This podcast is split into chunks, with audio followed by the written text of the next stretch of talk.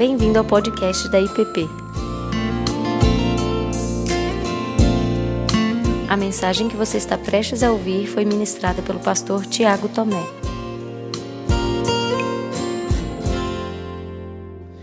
Salmo 51. Por favor, abra sua Bíblia comigo lá no Salmo de número 51.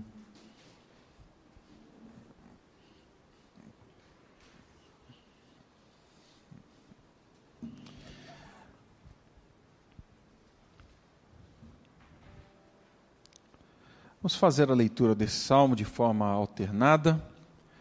Salmo 51. Estou lendo na versão revista e atualizada. Tá bem? Eu começo lendo versos, versos, sigo com os versos ímpares e os irmãos com os versos pares até o último verso. Compadece-te de mim, ó Deus, segundo a tua benignidade e segundo a multidão das tuas iniquidades, apaga as minhas transgressões.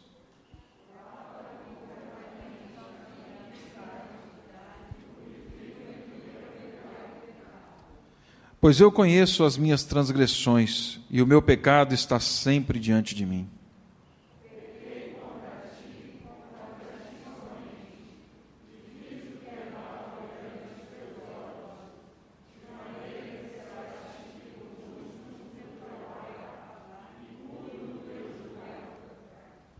Eu nasci na iniquidade, e em pecado me concebeu a minha mãe.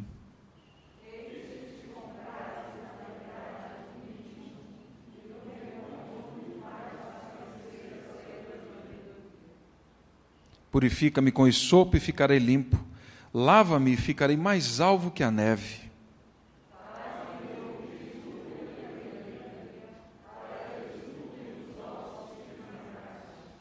Esconde o rosto dos meus pecados e apaga todas as minhas iniquidades.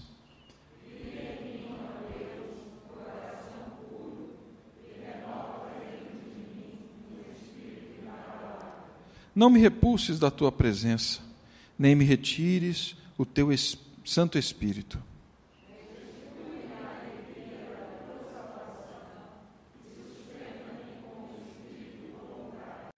Então ensinarei aos transgressores os teus caminhos, e os pecadores se converterão a ti.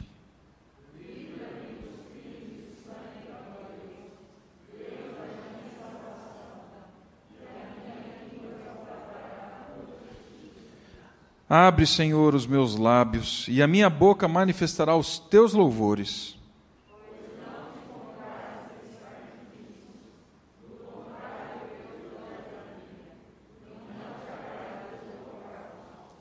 Sacrifícios agradáveis a Deus são o espírito quebrantado. Coração compungido e contrito, não o desprezarás, ó Deus.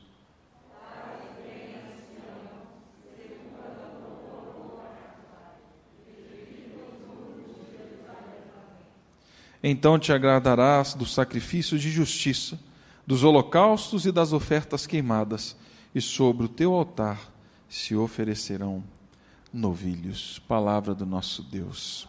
Amém. Meus irmãos, há alguns anos atrás, é,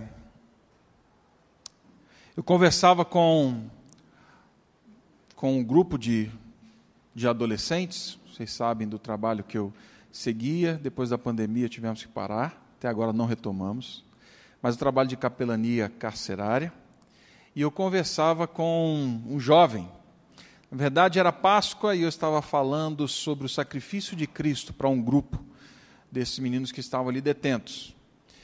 E no meio desse grupo, então, um desses jovens, no meio da mensagem, começou a chorar compulsivamente, o retiraram dali. E quando eu terminei de falar, me pediram para que eu fosse até a enfermaria. E eu cheguei lá, tinham assim alguns agentes em torno dele, a enfermeira, e ele chorava copiosamente. Quando ele me viu, ele começou a pedir. E a voz era alta, ele gritava, falou: "Pastor, ora por mim. Ora por mim, ora por mim, ora por mim". E eu sentei do lado dele, peguei na mão dele, puxei ele um pouco mais perto, o abracei. E quando eu abracei, ele começou a gritar mais alto: Deus nunca vai me perdoar. Deus nunca vai me perdoar. Deus nunca vai perdoar o que eu fiz, pastor. Ora por mim, ora por mim, ora por mim. Eu nunca tinha vivido aquilo. Dessa forma, desse jeito. Naquele dia, aquele menino ouviu, e ele estava ouvindo não a mensagem poderosa do pastor Tiago, eu sei bem das minhas limitações, mas ele ouvia sobre o evangelho do nosso Senhor Jesus. E que naquela cruz todo pecado podia ser perdoado. E ele se escandalizou com aquilo. Ele se assustou com aquela declaração porque, na verdade, para aqueles que cometeram crimes, o perdão muitas vezes soa de forma escandalosa, é injusto, ele é ofensivo, parece ser algo inalcançável, inatingível. Mas eu posso trazer isso para o nosso ambiente aqui também, bem educado, bem formado. Porque às vezes nós vivemos situações e circunstâncias e nós carregamos o peso do pecado, de crimes cometidos muitas vezes em silêncio, matamos com silêncio, ferimos com palavras bonitas, machucamos, às vezes parece que as consequências elas são tão grandes que não tem como mais voltar atrás e nós não conseguimos lidar na nossa própria vida com o escândalo da graça e do perdão. Infelizmente, não são poucos os irmãos que sofrem e padecem porque ainda não conseguem entender a grandiosidade da graça e do perdão do nosso Deus. E nessa noite, eu queria falar com você sobre esse salmo, Salmo 51. Ele é um dos mais famosos de Davi, junto com o Salmo 23. Né? Em muitos locais você vê ele sendo citado, alguns versos dele. É, é um salmo de confissão de Davi, é um salmo de petição, de clamor ardente por perdão. Por um perdão que muitas vezes nós almejamos alcançar, mas não conseguimos desfrutar dele. É um salmo que deve ser lido diariamente, ou pelo menos relembrado diariamente. Nos mosteiros, antigamente, ele era citado em alguns sete vezes ao dia, outros eram citados por três, treze vezes ao dia. Lembrando da necessidade constante do perdão de Deus sobre nós, porque nós pecamos sim, mas nós necessitamos da misericórdia e do perdão de Deus. Junto com esse salmo, e nesse salmo tem contido mais do que um convite para a confissão. Existe nele uma certeza de que aquele que está quebrantado, aquele que está contrito diante de Deus, tem a sua oração ouvida, ou seja, a graça de Deus é infinitamente maior do que os pecados, do que as mazelas, do que as marcas que eu trago na minha história. É infinitamente maior. E eu creio que vale lembrar, ainda nessa introdução, que esse salmo foi escrito por um homem que foi conhecido como o homem segundo o coração de Deus. Se um homem segundo o coração de Deus passou pelo que nós vamos ver aqui que ele passou e que gerou esse salmo, fique tranquilo, meu irmão porque o pecado, de forma alguma, cancela aquilo que Cristo, quando ele veio e te chamou de filho, falou assim: agora em Cristo Jesus, você é um homem, você é uma mulher, segundo o meu coração. Esse salmo não imputa culpa, ele revela o pecado e aponta para a graça. É isso que nós vemos aqui nesse salmo. Então vamos orar e aí nós conversamos um pouquinho sobre o que está acontecendo aqui. Pai Santo, tocamos hoje num tema e num assunto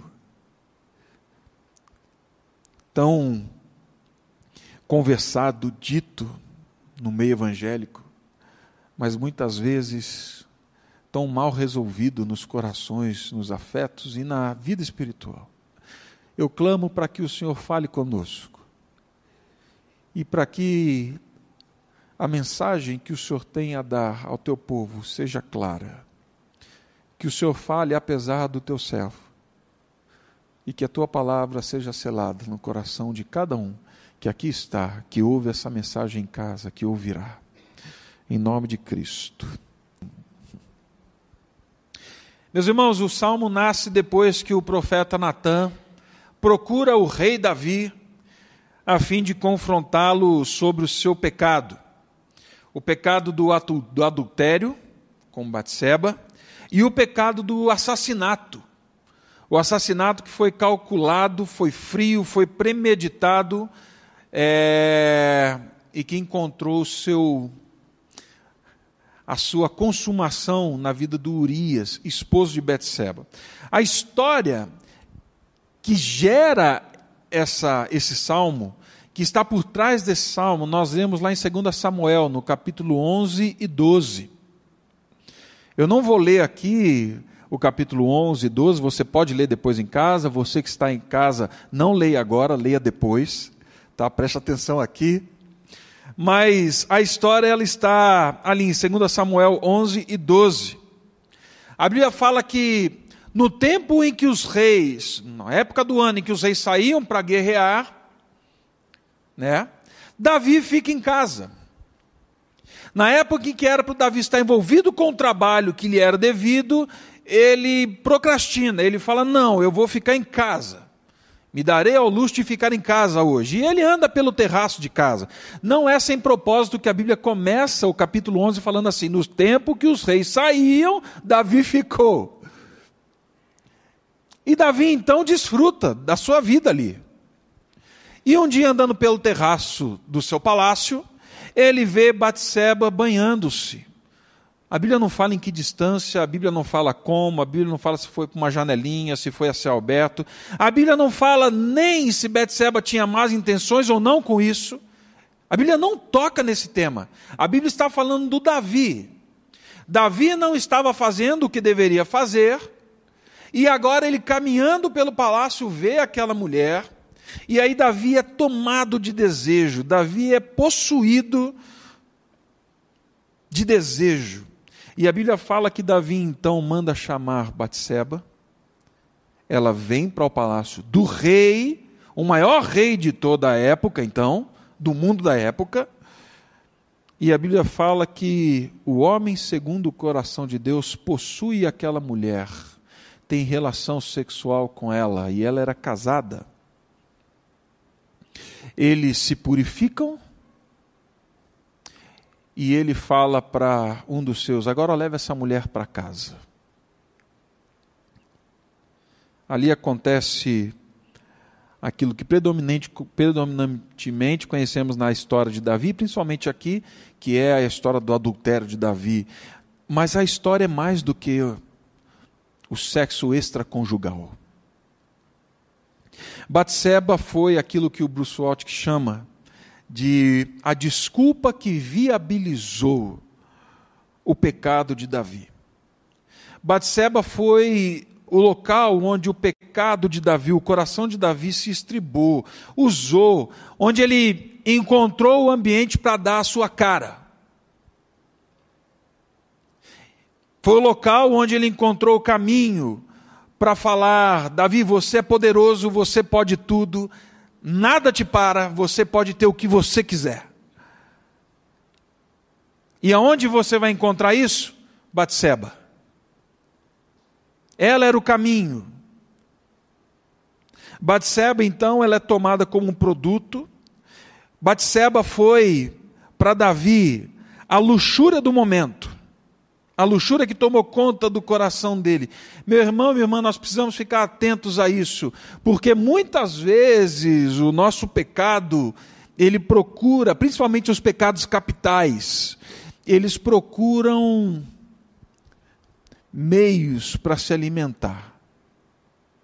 Eles procuram caminhos para sobreviver. Até o dia de Cristo a gente vai ter que lutar com isso.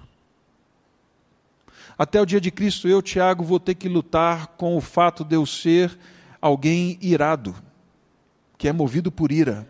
Não por raiva, mas por ira. Essas coisas vão tomando conta da gente, essas coisas vão tomando conta do nosso coração. E seguindo o adultério, nós vemos o assassinato do marido de Betseba, Urias. Foi um assassinato frio, calculado, pensado, premeditado. O que nós vemos na história é algo que hoje nós não teríamos a menor piedade, a menor compaixão, não teríamos nada em favor de Davi. Pelo contrário, teríamos muito a dizer e muito a condenar. E o que mais me chama a atenção nessa história toda é que a Bíblia não tem problema algum em desvendar para mim e para você, como desvendou aqueles homens, quem somos e quem muitas vezes podemos ser quando se fala de dar vazão ao pecado. Ela não tem problema nenhum de expor isso. Ela faz isso com um homem chamado segundo o coração de Deus. Ela faz isso comigo, ela faz isso com você. Bom, o texto então diz que Davi chama Batseba, Davi possui Batseba, tem relação com ela e manda ela embora para casa. Mas passados aí um mês, e deve ter sido dessa maneira, a menstruação, o fluxo não veio. E alguma coisa está errada. Por quê? Se o meu marido não está, meu marido está na guerra, e eu não fiquei grávida do Espírito Santo, é, só pode ser de um camarada. E esse camarada é o tal do rei, o Davi. Batseba manda avisar para Davi: olha, estou grávida. E Davi então fica desesperado. Davi quer encobrir de todo jeito essa história. E Davi então vai usar do poder que Deus deu para ele. Lembre-se da, da biografia de Davi, lembre-se da história de Davi. Deus chama Davi, Deus escolhe Davi, Deus unge Davi, Deus sustenta Davi, Deus permanece, faz Davi permanecer dez anos vivo enquanto Saul persegue e tenta matá-lo. Pensa na história de Deus com Davi. Deus dá o poder para Davi, para Davi, no final das contas, usar esse poder para encobrir o pecado e manipular as pessoas agora. Veja que o que está aqui é muito mais do que o assassinato. Davi manda um mensageiro, porque o povo de Israel estava com Joabe, o líder do exército, lutando contra Amon. Eles acurralaram Amon na cidade. Eles estavam numa fortaleza e o povo em volta tentando tomar a cidade. Davi então manda um mensageiro a Amon. Sabe quanto tempo levou isso, meu irmão? Cerca de quatro dias de viagem. E a mensagem era: Joabe, faz o seguinte, traz Urias para cá, manda Urias voltar para Jerusalém. A, a, a, o recado chega, provavelmente um dia se passa, e Urias volta para o palácio. E o que acontece ali, quando você lê e relê e relê, você vai imaginando a cena, é assustador. Davi chega para Urias e fala assim: Como está Joabe? E como estão as coisas lá na frente de batalha? E ele dá o relatório, e a Davi fala assim: Urias, eu sei que você está cansado, faz o seguinte, vai para tua casa, se banha, relaxa, tenha relações com a tua esposa.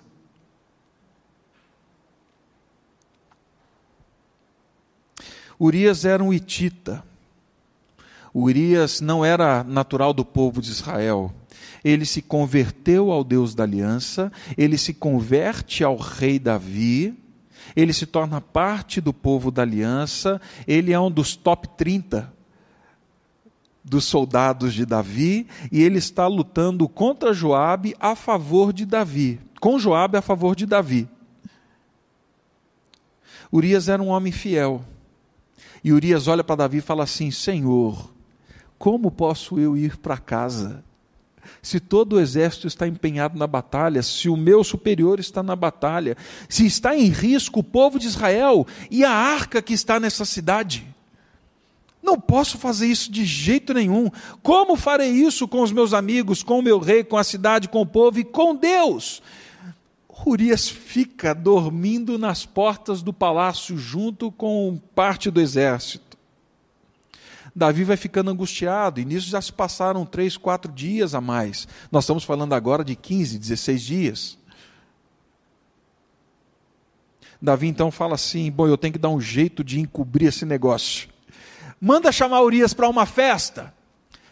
Dá o melhor vinho que tiver, mas veja se é o vinho que tem o maior teor alcoólico, porque eu preciso que Urias fique chapado. Embebeda Urias, a Bíblia diz que Urias participa daquela festa. Urias fica bêbado. E Davi fala assim: vai para casa, deita-te na tua cama.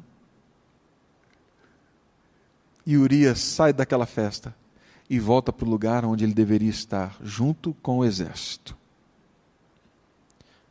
Depois de quase 20 dias, Davi vê que não vai ter jeito. Davi então planeja, ouça.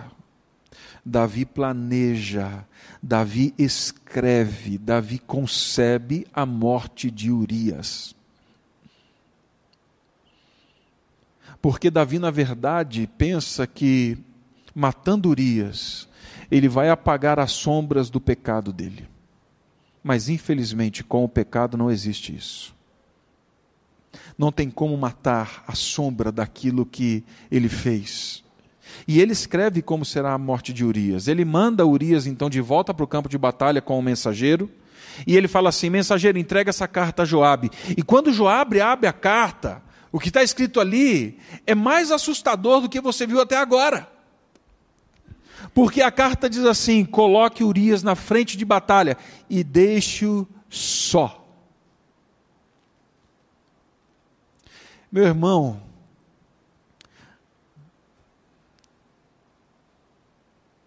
é de dar nojo, é de causar na gente assim enjoo de ver o abuso do poder, de ver tudo que está sendo construído. E aí Joab fica desconfiado disso. O texto mais à frente vai mostrar que Joab está assim: o que está acontecendo? Mas Joab cumpre a ordem. Quando eles vão para a frente de batalha, a Bíblia diz que eles colocam Urias na frente de batalha, o exército se retira e uma chuva de flechas almeja Urias e Urias morre. Que tragédia. Um dos meus melhores homens morreu na guerra, virou herói.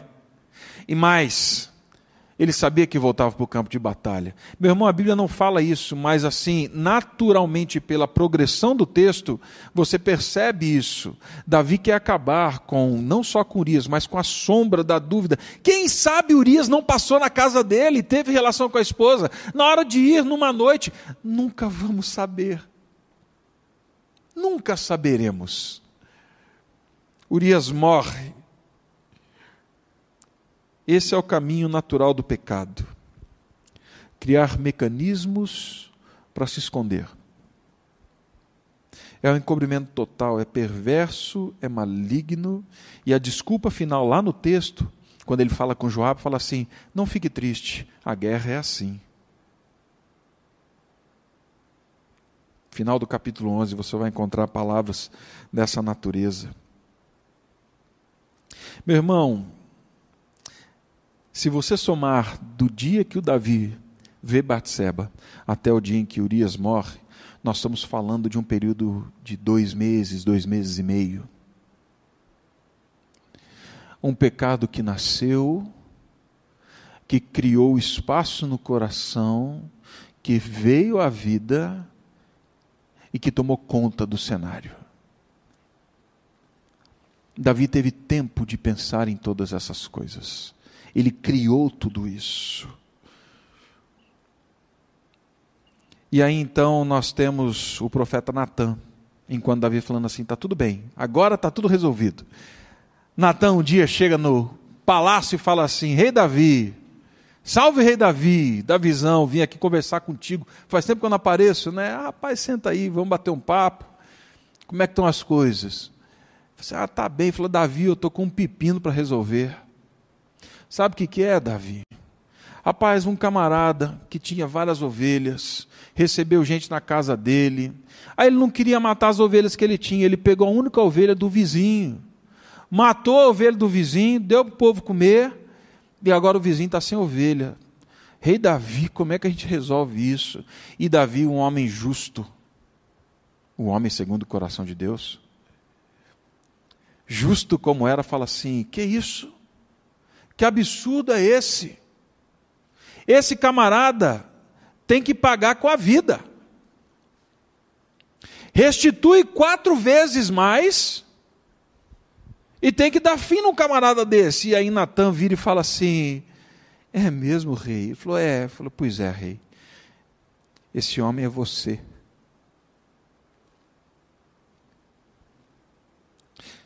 Esse homem é você. Meu irmão, não me pergunte como Natan ficou sabendo desse negócio. Tem na Bíblia um, um, tal de um Espírito Santo, né? E de um Deus que fala com aqueles que são dele. Ele simplesmente chega e conversa com ele. E ele vai desvendando a conversa a ponto de ele falar assim: olha, não foi só assassinato, não foi só adultério, mas você se esqueceu, você desprezou a palavra do Senhor, fazendo aquilo que era mal perante ele. Deus não tinha falado nada, Deus tinha falado. Lá em Números, no capítulo 35, verso 16, o homicida tem que ser morto. Em Deuteronômio, no capítulo 22, verso 22, o homem que for pego em adultério deve ser morto. Davi não matou pelas suas próprias mãos, mas ele violou primeiro a primeira lei. Davi não foi pego em adultério, mas Deus revelou o adultério dele, falando assim: meu camarada, para você o que existe é morte. Para você o que existe é morte. Pela lei, tanto Davi como Batseba seriam condenados. Mas aqui entra exatamente o ponto do escândalo, o ponto que aquele menino um dia se agarrou na minha perna, ajoelhado no chão naquela penitenciária, falando assim: Deus nunca vai me perdoar. Porque quando o profeta Natan fala com Davi, Davi simplesmente tem o seu mundo desmoronado. A frase parece sem vida, mas não é. A frase mostra todo o peso daquilo que estava acontecendo. É uma frase curta. Davi, o rei todo-poderoso, que podia falar assim: mata Natan também. Davi fala assim: pequei contra o Senhor. Pequei contra o Senhor. É uma frase pequena, mas é uma frase sem desculpas, sem explicações, sem mas. O que Davi fala é: eu sou isso daí. Eu sou esse cara, Natan. Eu sou exatamente esse cara. Meu irmão, pecadores não têm muitas palavras num discurso diante desse confronto. Ele desprezou a palavra de Deus, ele fala: pequei contra ti, contra ti somente. No Salmo nós vemos isso. Fiz o que era mal. Ele desobedece à vontade de Deus. Ele não pode fazer nada para mudar o cenário. Ele não pode nem dar o privilégio de Urias exercitar a lei do olho por olho, dente por dente. Ele não pode devolver a Betseba a pureza e a santidade matrimonial. Mas aqui no texto, lá em 1 Samuel, nós vemos uma pessoa quebrantada e contrita, que é o que o salmo fala, falando assim: pequei.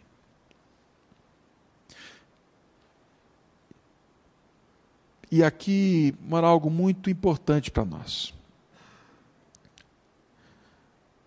Porque na história de Davi nós vemos a encarnação da palavra, onde abundou o pecado, superabundou a graça de Deus. Que Deus habita com o quebrantado e contrito. Que a graça sempre vai ser maior, infinitamente maior do que o pecado. Deus envia o profeta para confrontar Davi, E Davi, então, ele se arrepende. Deus nos mandou um profeta para nos dizer: sim, vocês pecaram, mas não para nos ver moídos, mas para que pudéssemos ter vida como Davi precisava ter vida de novo. Provérbios 28, 13 diz: Quem confessa o seu pecado, renuncia ao seu pecado, obtém a misericórdia de Deus, não terá o que lhe é devido.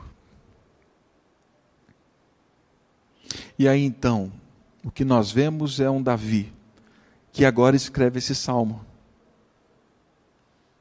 Um salmo que mostra para mim e para você o caminho do perdão, o caminho da reconciliação, que mostra para mim e para você que, por mais injusto que você ache o perdão, por mais escandaloso que ele seja, que essa é a essência do que Deus faz na história e do que o Evangelho veio fazer restaurar e chamar pecadores, assassinos, inimigos de Deus, mentirosos, adúlteros, à reconciliação com Ele por meio do sangue. E aí então Davi fala aqui desse caminho do perdão. Ele fala que para alcançarmos o perdão, se nós formos dividir o salmo assim, nós precisamos clamar por misericórdia. Verso 1 e verso 2, eu não vou discorrer sobre eles aqui, ponto por ponto, mas no verso 1 e no verso 2 nós vemos um clamor por misericórdia. Davi clama por misericórdia na angústia do coração. Ele compreende a necessidade real da vida dele. Ele clama por uma visitação da misericórdia de Deus. E ele sabe que se isso acontecer por misericórdia, a vida dele será salva. Nesse pedido por misericórdia, no Salmo 1, 51, no verso 1 e 2, ele usa palavras fortíssimas. Ele sabe o que ele fez, ele transgrediu, ele praticou a iniquidade, ele pecou. E é por isso que ele usa palavras mais fortes ainda: tem misericórdia, usa de compaixão, da tua benignidade, do teu amor, apaga, lava, purifica a minha vida. Davi se envolve num clamor por misericórdia. Pecadores confrontados pela graça divina clamam por misericórdia. Porque no final, o que será visto na vida desses pecadores não será o sangue do inocente que ele levou embora. Será o sangue do cordeiro que foi morto. Em segundo, nós vemos não só um convite ao clamor pela misericórdia, mas nós vemos a confissão, do verso 3 ao verso 5. Davi não sai dizendo assim: Senhor, se porventura eu pisei na bola, Pô, Senhor, o Senhor sabe que foi um vacilo, né? Mas assim, quem não vacila, né? Ele fala: Não, pequei, pequei contra ti e contra ti somente.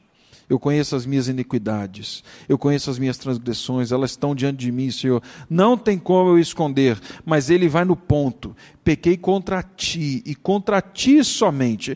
Todo pecado que cometemos, seja a nossa vida privada, contra o outro é uma extensão do pecado que cometemos contra Deus. Davi sabe disso, por isso que o pecado é sério. E Davi reconhece então isso. E ele não fica se justificando. Ele confessa, ele diz com tristeza: Eu sabia o que era para fazer e não fiz, pequei. Meu irmão, nós precisamos caminhar nessa linha, por mais difícil que seja mas dar nome aos bois, como Davi faz aqui, de joelhos. Davi então clama por misericórdia, Davi confessa os seus pecados e Davi agora ele clama pelo perdão, ele clama pela misericórdia, ele sabe que Deus é misericordioso, mas agora ele clama pelo perdão. Com intensidade profunda ele fala: lava-me, lava-me com sopa e ficarei limpo. E sopa era uma planta, parecia que tinha umas uns pelos nela. Era uma planta usada cerimonialmente para aqueles que tocavam pessoas mortas, carcaça de ser humano. Ele ia então ao sacerdote, o sacerdote mergulhava aquela planta na água misturada com o sangue do sacrifício e aspergia, ia passando sobre a pessoa. Isso significava o que? Você não pertence mais ao mundo da morte, você pertence ao mundo da vida novamente. Você foi, foi perdoado, você está limpo. Davi está pedindo isso, Senhor. Eu sei que a minha realidade até aqui ela foi envolvida num reino de morte. Eu preciso que o Senhor agora me reintroduza no reino da vida. Foi isso que Jesus fez. Ele nos tirou do império das trevas e nos transportou para o seu reino. Reino de amor, mas como ele fez isso? Com pão e com o cálice, com o vinho. Fomos aspergidos pelo sangue de Cristo e aí Davi fala algo muito interessante: faz-me ouvir júbilo e alegria. Meu irmão, ninguém consegue ouvir o estado emocional de alguém. Mas o que ele fala aqui, Senhor, eu preciso ouvir a palavra de absolvição para que eu tenha alegria de novo, para que a alegria da salvação volte. No caminho do perdão, nós precisamos clamar também para que Deus faça nascer em nós a alegria do perdão, que Ele invada os nossos afetos, a nossa vida, a nossa realidade, para que possamos ouvir os teus pecados estão perdoados. Davi está clamando por isso, porque Davi vai ter que viver com essa realidade. Como viver com essa realidade? Só tem um jeito: diariamente eu ouvir do Senhor: os teus pecados estão perdoados Faz-me ouvir júbilo e alegria novamente. Como isso é importante. Como isso é importante. Porque muitos vivem escravos do pecado ainda. Uma vez ouvi um pastor já idoso, que na sua juventude foi traficante de drogas, ficou preso. E ele dizendo assim: e eu perguntei: como é que você vive depois de toda essa história? E ele diz assim: eu me apeguei naquilo que eu ouvi de Cristo Jesus, seus pecados estão perdoados. E mais, eu entendi que ele me olhava quem eu seria e não quem eu era. É isso que Davi está pedindo. Mas a gente também precisa olhar junto com Deus para essa realidade. E por fim, do verso 11 ao 17, nós temos um convite à gratidão e ao comprometimento. Davi pede: cria em mim, ó Deus, um coração puro. Cria em mim. Que eu aceite a tua graça. Que eu viva como um perdoado. Que eu saia e que eu supere essa minha vida de podridão. Não retires de mim o teu espírito, Senhor. Mantenha-se junto de mim. Ele louva a Deus. Então eu cantarei e anunciarei. Quem é perdoado tem alegria de dizer: Não sou mais quem eu era antes. Hoje eu vivo de forma diferente. E Davi assume um compromisso, talvez um dos mais difíceis. E anunciarei aos pecadores a tua verdade. Que verdade, Davi? A de que eu usurpei o poder que Deus me deu, de que eu cometi adultério, que eu assassinei, mas que quebrantado diante de Deus eu fui restaurado e fui perdoado. Hoje eu vivo nova vida.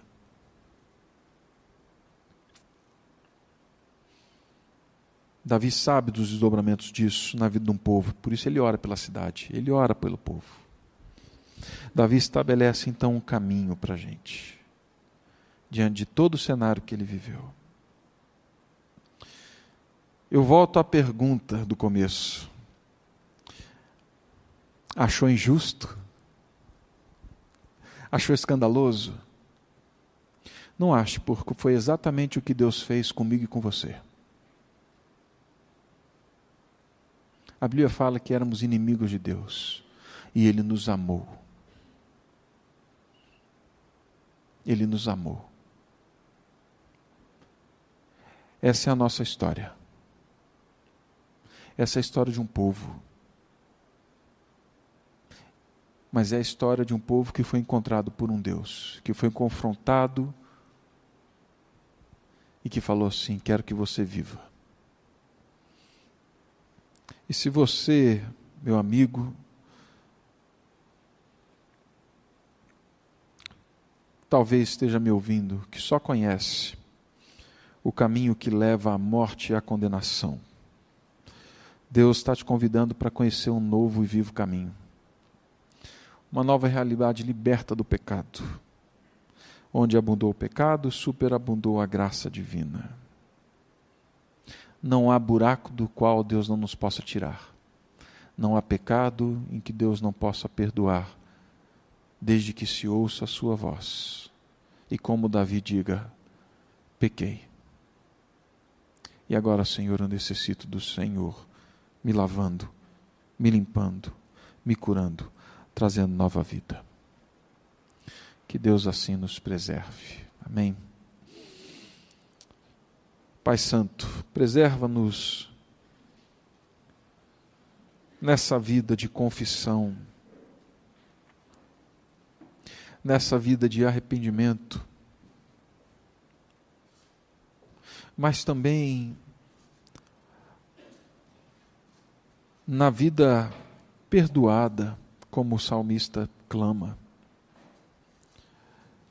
na vida de quem sabe que já não é quem era, que pela tua graça foi transformado. Pai Santo, se em algum momento alguém aqui achou que a graça é injusta, achou que a coisa não é bem assim, que o Senhor desvende dos olhos o lamaçal do pecado, do qual o Senhor o tirou, para que compreenda quão grande salvação o Senhor o deu. Para que assim possa existir vida e vida verdadeira que haja conhecimento e conhecimento verdadeiro da tua graça. Em nome de Cristo Jesus. Amém. Amém. Você acabou de ouvir o podcast da IPP. Para saber mais, acesse nossa página em www.ippdf.com.br.